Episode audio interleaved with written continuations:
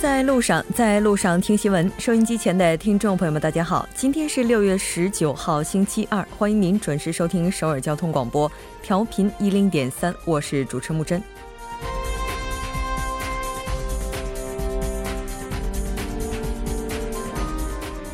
上周二，北韩与美国首脑会谈之后，特朗普在记者会上表示将停止韩美联合军演，并在不久后宣布战争状态结束。经过一周的磋商，韩美国防部于今天正式公布，将暂停原定于八月进行的已知自由卫士联合军演。开启年内第三次访华日程的金正恩，接下来将如何履行无核化承诺，也直接关系着韩美联合军演是否重启。希望和平的曙光越来越明亮。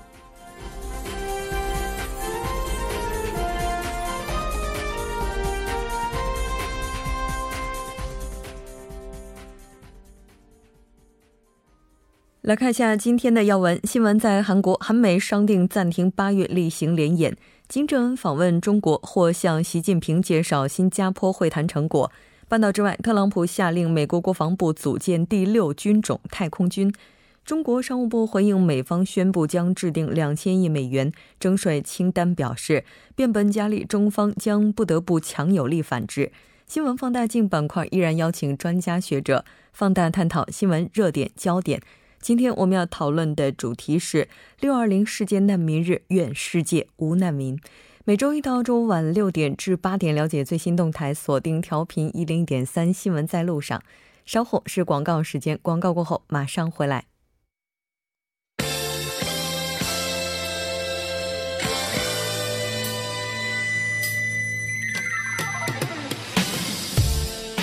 新闻在韩国带您快速了解当天主要的韩国资讯。接下来马上连线本台特邀记者周玉涵，玉涵你好，主播你好，很高兴和您一起来了解今天韩国方面的主要资讯。第一条，我们来关注一下目前韩美决定暂停八月例行联演的这条。是的，那么第一条呢，就是韩美商定暂停八月举行联演。那么美国国防部呢，呃，韩美国韩美的国防部呢，十九号就共同公布呢，双方是决定暂停原定于八月举行的代号为“已知自由卫士 ”UFG 的联合军演。至于其他的联演呢，双方尚未做决定，将会呢就进一步的措施呢继续进行磋商。为了实现半岛无核化和建立和平机制呢，韩美商定暂停 UFG 的联演。因此呢，北韩接下来将采取何种无核化的措施呢？引人关注。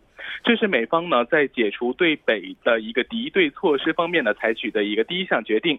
那么借此呢，北韩有可能会采取关闭洲际弹道导弹发动机试验场等相关的措施。韩国政府一名高官就表示呢，美方曾提议提早的去公布暂停 UFG 的联演，北韩呢似乎准备采取相应的措施。主播，嗯，是的。应该说，一直到昨天为止，韩国和美国都没有发表正式的立场，表示要停止联合军演。那其实这一次的话，也是时隔二十八年来首次叫停这个训练。是这样的，那么这是韩美呢自一九九零年以来呢，时隔二十八年呢，首次叫停已知自由卫士的军演。韩国国防部一名负责人就表示呢，北韩与美国呢是曾在一九九零年。美国参与海湾战争时呢，是暂停了已知交境 UFL 的一个联演，而该项军演呢，就是已知自由卫士的前身。因此呢，本次呢是可以算是韩美第二次暂停已知自由卫士的联演。已知自由卫士呢是最具代表性的韩美联合军演之一了。那么于每年的八月下旬举行，是以战争游戏形式进行的一个指挥所的演习。那么该军演呢是由联合军联合国军实施的已知交境演习和韩方的后勤演习已知演习合并而成。于二零零八年呢是从已知交境改名为已知自由卫士。主播，嗯，是的，没错。那昨天在节目当中，我们也提到了韩美之间进行的联合军演，除了已知之自由卫士之外，还有就是关键决断以及要鹰。那这两项目前有没有结论呢？那么韩美国防部还决定呢，将会是北韩履行无核化承诺的情况呢，再决定是否实施关键决断和要鹰的军演。关键决断呢是每年三月举行，也是以战争游戏形式进行的指挥所演习，旨在呃检查联合防卫情况和熟练掌握实战知识。而要鹰呢，则是呃野外机动训练，那么投入呢实际兵力和武器进行。当地时间十七号呢，美国总统特朗普呢就发文称，在与北韩进行谈判期间暂停战争游戏是我的需是我的要求。那么我希望呢不会发生那种事情，但如果谈判破裂，美方将立刻。开启军演主播，嗯，是的，没错。也就是说，目前为止，八月份的已知自由卫士训练是暂时被叫停了。至于接下来的情况如何，还要看北韩方他的反应如何。那当然，我们也了解到，今天中方也是正式证实了金正恩目前正在访问中国。来看一下。是的，那么根据中国中央电视台发布消息称呢，北韩国务委员会委员长金正恩呢是从十九号到二十号呢对中国进行访问。那么根据日本经济新闻的报道呢，这个大批的中国公安呢被派遣。驻守在这个钓鱼台国宾馆前，呃，金正恩本次访问中国的目的呢，是向中国国家主席习近平介绍新加坡、北韩与美国首脑会谈的结果。当天呢，金正恩是乘坐高丽航空 JS 二五幺次航班飞抵北京之后呢，利用耀客通道驶离机场，并途经天安门前往钓鱼台国宾馆，正式开启他的访呃访问中国的一个行程。两辆贴有金色徽章的高级车辆呢，在北京首都机场附近出现。由于金黄色的徽章。那是意味着金正恩的专车，因此呢有观点预测呢金正恩的胞妹啊，也就是劳动党中央委员会第一副部长金宇正等大批的北韩高官呢，可能是陪同金正恩一同访华。金正恩乘坐这个。这个专车呢是经过天安门驶入戒备森严的钓鱼台国宾馆。一名消息人士就表示呢，金正恩一行呢可能在钓鱼台国宾馆与中方人士会面。预计呢，金正恩呢将会与在这个人民大会堂同中国国家主席习近平举行会晤。那么同时呢，这次呢，金正恩是第三三个月来呢第三次访问中国。在本次访问结束之后呢，金正恩是将于二十号返回北韩。金正恩呢是曾在今年的三月二十六号呢第一次访华，呃，当时呢是。他是乘坐着这个专列来到北京之后呢，同习近平首次举行会晤，并访问钓鱼台国宾馆、中关村、人民大会堂等地。之后呢，是在五月七号到八号呢，金正恩是访问大连，并同习近平举行会晤。主播，嗯，是的。就这条消息，目前我们也看到了关于韩美之间暂停联合军演，而北韩方的话，接下来有可能会关闭洲际弹道导弹发动机的核试验场等相应的这些措施。那当然，这也是跟之前中国提到的双暂停不谋而合的。这条了解到这儿，接下来我们将目光转向韩国的国内。好的，下一条呢是韩国政府二十号起呢接受儿童津贴申请，九月首次发放。嗯，是的，我们来看一下这一条政策的具体相关内容。好的，那么根据韩国保健福祉部十八号的消息呢，如果符合政府规定的儿童年龄，呃，以及这个收入认证的标准呢，就可享受政府发放的一个儿童津贴。呃，政府规定的这个儿童年龄呢，应是未满六周岁。那么，即使呢是部分家庭的儿童呢达到了相关规定的标准，但是家庭收入较高呢，也是无法领取相关津贴的。主播，嗯，是的，没错。当然，这个关于家庭的收入方面，它也是有一些具体的标准的。稍后我们也会为大家来介绍。但我们也了解到，这个政策是文在寅当时在竞选总统时期就提出来的。是这样的，文在寅呢是曾在竞选总统期间呢承诺新设儿童津贴，以减轻儿童呃育儿的负担，防止人口减少。文在寅呢是在竞选纲领中表示，将以揭示购物券的形式呢发放儿童津贴。购物券呢无法在百货和大超市使用，只在振兴社区这个社区内的一个商圈。文在寅的福利纲领呢是以制定型生涯收入保障体系为核心，除了儿童津贴之外呢，将会。把这个将基金呃将基本的年基金呢是分阶段上调三十万韩元，最长呢是在九个月里面呢每个月发放三十万的韩元的一个青年的求职津贴，上调残疾人年金也在其列。韩国政府呢已经决定落实上调基本年金的承诺，其余的福利承诺呢也有望在不久呢得到落实。主播，嗯，是的，那咱们也请周玉涵记者来介绍一下这个津贴的领取标准以及申请方式。是的，那么从政府规定的一个家庭的收入情况来看呢，三口之家的月收入呢应该是在一千一百七十万韩元以下，而四口之家呢是在一千四百三十六万韩元以下，五口之家呢是在一千七百零二万韩元以下，而六口之家呢则是在一千九百六十八万韩元以下。那么满足这些条件的家庭呢是可以领取津贴的。同时呢，儿童的监护人或者是代理人呢是可从本月的二十号起呢到这个儿童所属居住地的这个居委会，或者是呢通过相关的网站呢即可申请。那么儿童津贴呢将于九月二十一号呢首次发放。主播，嗯，是的，当然在通过网络进行申请的时候，需要的是直系的亲属才可以，而代理人的话呢，应该要到居民委员会进行申请。我们再来看一下今天的最后一条消息。好的，最后一条是五月韩国进口的物价增幅创一年六个月最高最高。嗯，是的，来了解一下详细的情况。好的，那么据韩国央行十九号发布的数据显示呢，五月份韩国的呃进口物价指数呢为八十七点零九，较上一个月呢增长了二点七个百分点。进口物价呢是从今年一月开始呢连续五个月呈现上上升的势头。那么从近三个月来看呢，进口物价增幅呢是由三月的百分之零点五增到四月的百分之一，五月份的增幅呢更是高达百分之四点二，创造了二零一六年十一月以来的最大增幅。主播，嗯，是的，没错。那这个现象最直接的原因。应该是什么呢？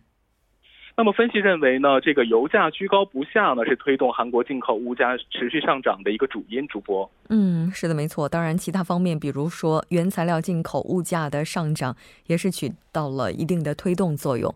好的，非常感谢今天周玉涵记者带来的这一期连线，我们下期再见。再见。接下来来关注一下这一时段的路况、交通以及天气信息。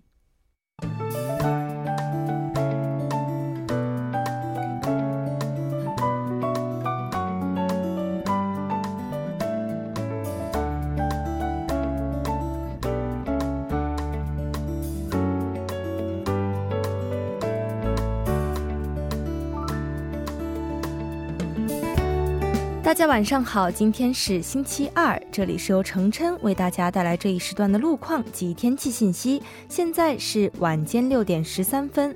首先，我们来关注两则交通管制的通告。首先是在燕州路梅峰隧道十字路口至江南 s e b o l a n s 十字路口方向，将于今天晚间时段开始进行公路护养的施工作业。受事故影响，该路段单方向四个车道中的两个车道将会进行部分的交通管制。具体的管制时间是六月十九号至六月二十一号，每天晚间九点至次日的凌晨六点。还望途经的车主们参考相应路段，提前变道行驶。接下来是在西部干线公路安阳至成山大桥方向京人铁道附近。安阳川铁桥的下方路段呢，将会进行安全检查的施工作业。受事故影响，单方向的三个车道中的一个车道将会进行部分的交通管制。具体的管制时间是六月十九号晚十一点至次日的凌晨五点。请来往的车主们参考相应路段，小心驾驶。天气方面，未来三天全国无大范围的高温天气，空气质量良好，适宜出行。我们先来关注一下首尔地区未来二十四小时的天气预报。今天夜间至明天凌晨多云转晴，最低气温十八度；明天白天晴转多云，最高气温二十八度。好的，以上就是这一时段的天气与路况信息，我们稍后再见。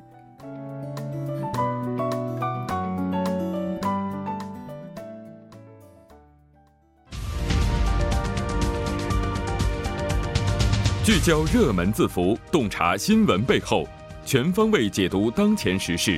新闻字符。好的，欢迎回来，聚焦热门字符，解读新闻背后。接下来马上请出栏目嘉宾一月，一月你好，你好，主播，大家晚上好，很高兴和您一起来了解今天的新闻字符。今天的新闻字符，我们先来看一下是什么。对，今天带来的主题是一个案件呢，是康金俊的高中女生失踪事件。嗯，是的，首先还是要先来了解一下事件。对，是这样的，在这个全罗南道康津郡有一个高中女生啊，她说是去打工就离开了家，之后呢就和家人失去了联系。那么到今天为止呢，就是说已经失踪了四天。我们先把这个时间轴倒回到上周六啊，也就是十六号的下午两点，这个女高中生 A 某在自己的社交网站上，她先是发了个文，说她爸爸认识的这个朋友 B 某给她介绍了一份临时工，她说去打工去，然后就离开了家。在之后呢，他就音讯全无了。那蹊跷的是什么呢？两个半小时后，也就是说当天的下午四点半，A 某的手机呢是出现在了山区的一带，而且是以关机的这样的一个状态。然后他爸爸的就刚刚说介绍这个打工工作的这个 B 某，他的车呢也曾经出现在这一片儿。哎，而且失踪的当晚呢，A 某的父母呢有去找过这个 B 某，问他是不是知道女儿的这个行踪。那 B 某当时说是不知道。然后当晚十六号晚些晚一点的时候呢，A 某的父母呢就去报了警。嗯，是的。那如果要是按照案件目前我们掌握的这些信息来看，最可疑的应该就是失踪者爸爸的朋友毕某了吧？对，那是。但是发生了一件更为反转的事情啊，就是说这位毕某呢，就在 A 某失踪后的第二天，也就是十七号的上午，在施工现场呢上吊自杀身亡了。那到目前为止呢，A 某的行踪呢仍旧是一个谜。那可疑的就是呢，刚刚我也提到了 A 某的手机最后出现的地方呢，确实 B 某的车也确实开到过那一片。那为什么会说不知道？那为什么 B 某会撒谎？那目前看来呢，随着这个最大嫌疑人的自杀呢，也将会成为一个谜。嗯，是的。那现在来看的话，警方这个调查方向是在往哪边走呢？对，那按照现在就是说所有的证据，我们能够看到的证据来看呢，警方会按照两种方向调查。一种呢，就是说最为好的、最为乐观的一个结果，那女高中生 A 某呢，她只是一个非常单纯的就离家出走了，那么可能明天呢或者后天呢，她就会回来。最坏的结果呢，便是现在已经身亡了。那为什么呢？按照这个一般的案例来看，像 A 某这个高中年纪的这种年纪的青少年，超过两天的话，按照韩国警方的说法，超过两天的话，如果没有任何生活迹象的话，也就意味着这个危险性已经很高了。嗯，而且和他最有可能在一起的这个人呢，还不知道因为什么原因自杀了。那这个自杀，按照警方的推测呢，是不是因为某种罪恶感而自杀的呢？那么产生罪恶感的原因又会是什么？当然，虽然警方也并不想往这种方向调查，但是我们目前看到已经失踪第四天了嘛，也就意味着其实危险性它确实很高。嗯，是的。其实，按照刚才隐约提到的这个时间轴，下午两点的时候去找爸爸的朋友 B 某，在过了两个半小时之后，发现他的手机在一个山区出现，但是找不到本人。对，第二天的时候呢，这个朋友 B 某上吊自杀。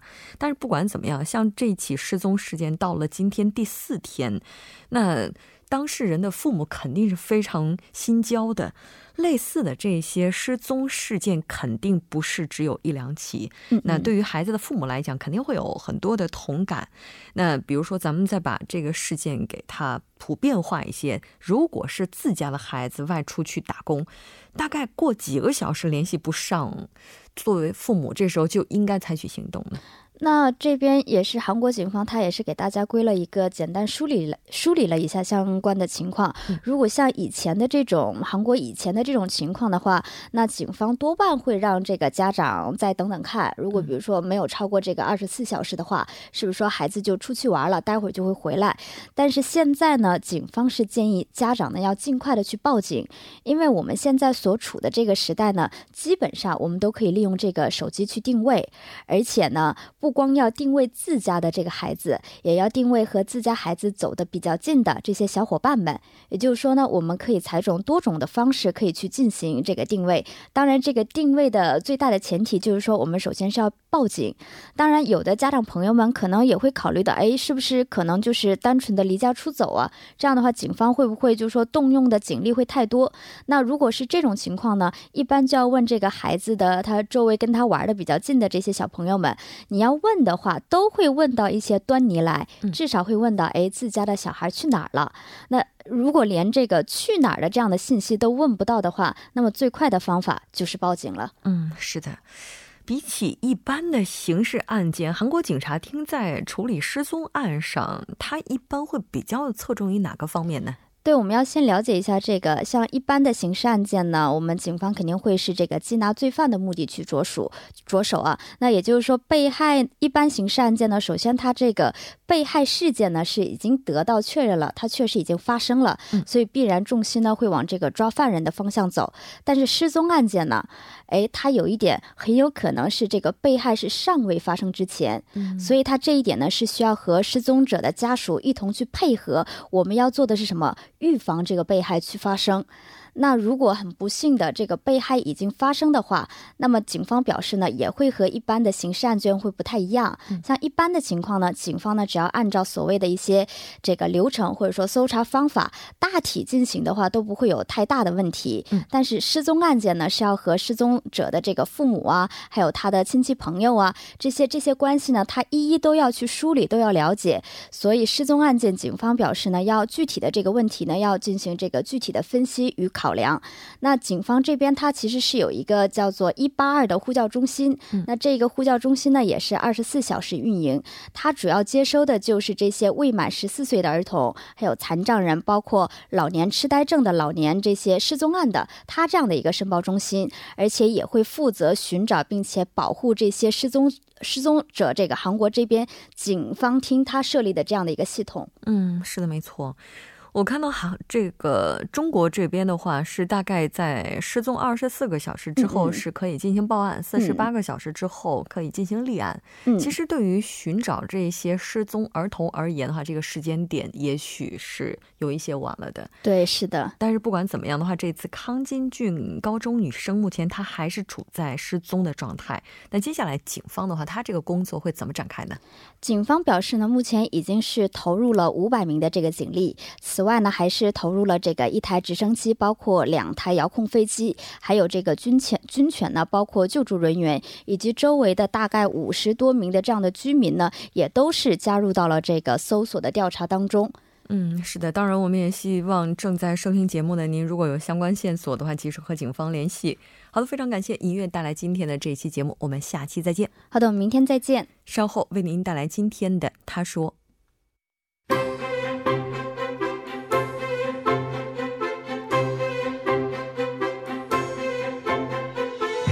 新闻在路上，在路上听新闻。您的点赞、您的回馈是对我们最大的鼓励与支持。参与节目，您可以发送短信到井号幺零幺三，每条短信会收取您五十韩元的通信费用。另外，您也可以登录 TBS 官网三 w 点 tbs 点 seoul 点 kr 给我们留言。当然，在 Instagram 搜索 TBS C News 也可以参与互动。新闻在路上，期待您的参与。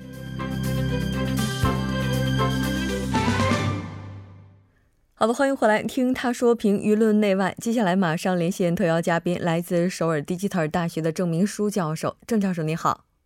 主持人你好，听众朋友大家好，我是首尔 Digital 大学中国学系的郑明书。很高兴和郑教授一起来了解今天的他说。那还是先来看一下今天的语录是什么。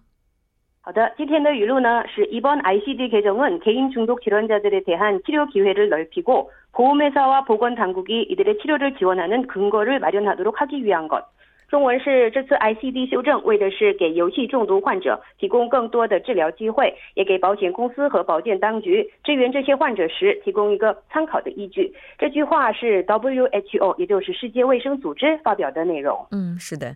世界卫生组织应该说是相关方面非常权威的一个机构了，我们也来了解一下。好的，韩文是세계보건기구中文是世界卫生组织，英文简称 WHO，是联合国下属的一个专门机构，总部设置在瑞瑞士日内瓦，然后只有主权国家才能参加，是国际上最大的政府间卫生组织。世界卫生组织成立于一九四八年，其宗旨是使世界人民获得尽可能高水平的健康。 世界卫生组织的职主要职能包括促进流行病和地方病的防治，提供和改进卫公共卫生、疾病治疗和有关事项的教学和训练，推动确定呃生物制品的国际标准。那么根据二零一二年统计，有一百九十四个成员国。那么韩国是在一九四九年第二次罗马总会，北韩是在一九七三年加入成员国的。中国是世卫组织的创始国之一。那么世界卫生组织大会是世卫组织的最高权力机构，每年五月在日内瓦召开一次会议。嗯，是的。嗯。应该说，游戏中毒者这个问题也是一直以来非常受到人们的关注，但对它怎么样去定义呢？我觉得这个还是有必要了解一下的。好的，那么 WHO 把这个游戏中毒呢定义为需要医学治疗与长时间观察的一种精神疾病，为此呢正在准备国际疾病分类，简称 ICD 的修正案。嗯，是的，嗯，所谓的游戏的话，它的目的无非是两个，那一个是开发智力，另外一个呢就是娱乐休闲。但是如果要是到了中毒这个阶段了，可以说也是让人觉得非常遗憾的。那刚才你也提到了有一个 ICD 修正，那这个它到底指什么呢？这个 ICD 就是国际疾病分类，是根据疾病的特征，按照规则将疾病分门别类的，然后并用编码来表示系统的。很多国家决定有关保健医疗的主要政策的时候呢，都会去参考这个 ICD 国际疾病分类。那么 WHO 世界卫生组织表示，通过长期研究，充分表明了游戏中毒的有害性。那么美国 CNN 也在十八号报道说，WHO 将呃游戏中毒呢，在第十一次 ICD 修正案当中纳入为新的疾病项目。WHO 预计把这个修正案将在明年五月大会的时候将通过。那么它定义的就是游戏中毒的具具体内容是这样的：比日常生活更重视玩游戏，在生活中发生负面结果，也会不顾一切的继续玩游戏的行为。然后，然后游戏中毒的人呢，需要呃至少一年的观察与治疗。嗯。我们之前的话认为，所谓的这些疾病，它应该是在身体的某个部位出现了一些问题。但游戏中毒的话，似乎并没有一些非常表象的这种特征。那所以，关于游戏中毒是否被当作疾病，也是有过争论的。是的，是的，这些争论呢，早在几年前就开始的。那么有一项研究表明，游戏中毒呢，脑的结构会变成和吸毒或是赌博的人的脑一样。也有研究表明，玩游戏头脑会变得很聪明。那么 WHO 主张，呃，游戏呢，好像和吸烟、喝酒那样中毒病例发生呃发现，然后尤其是青少年的中毒性相当高。然后游戏中毒呢，直接会影响到身体健康，所以呢，要指定为一种疾病，才能做出治疗和防治工作。嗯，是的。但如果 WHO 它推进的这个政策接下来生效的话，受损失最大的应该是游戏公司了吧？是的，是的。呃，所以呢，游戏公司呢全面反驳 WHO 推进的这次政策，并主张玩游戏不会是像喝酒、吸烟那样子直接呃引起直接性的中毒。哦，那个游戏中毒呢，是因为本身患有精神性疾病或是环境因素所导致的。然后游戏公司的主张就是这样子：游戏对教育和治疗有帮助，也有具体的事例。时间久了，游戏的兴趣会减少，然后患有别的精神疾病才能会引起中毒。是的，没错。那当然也希望玩的朋友呢能。够适可而止。好的，非常感谢郑教授，下期再见。好，谢谢。半年过后马上回来。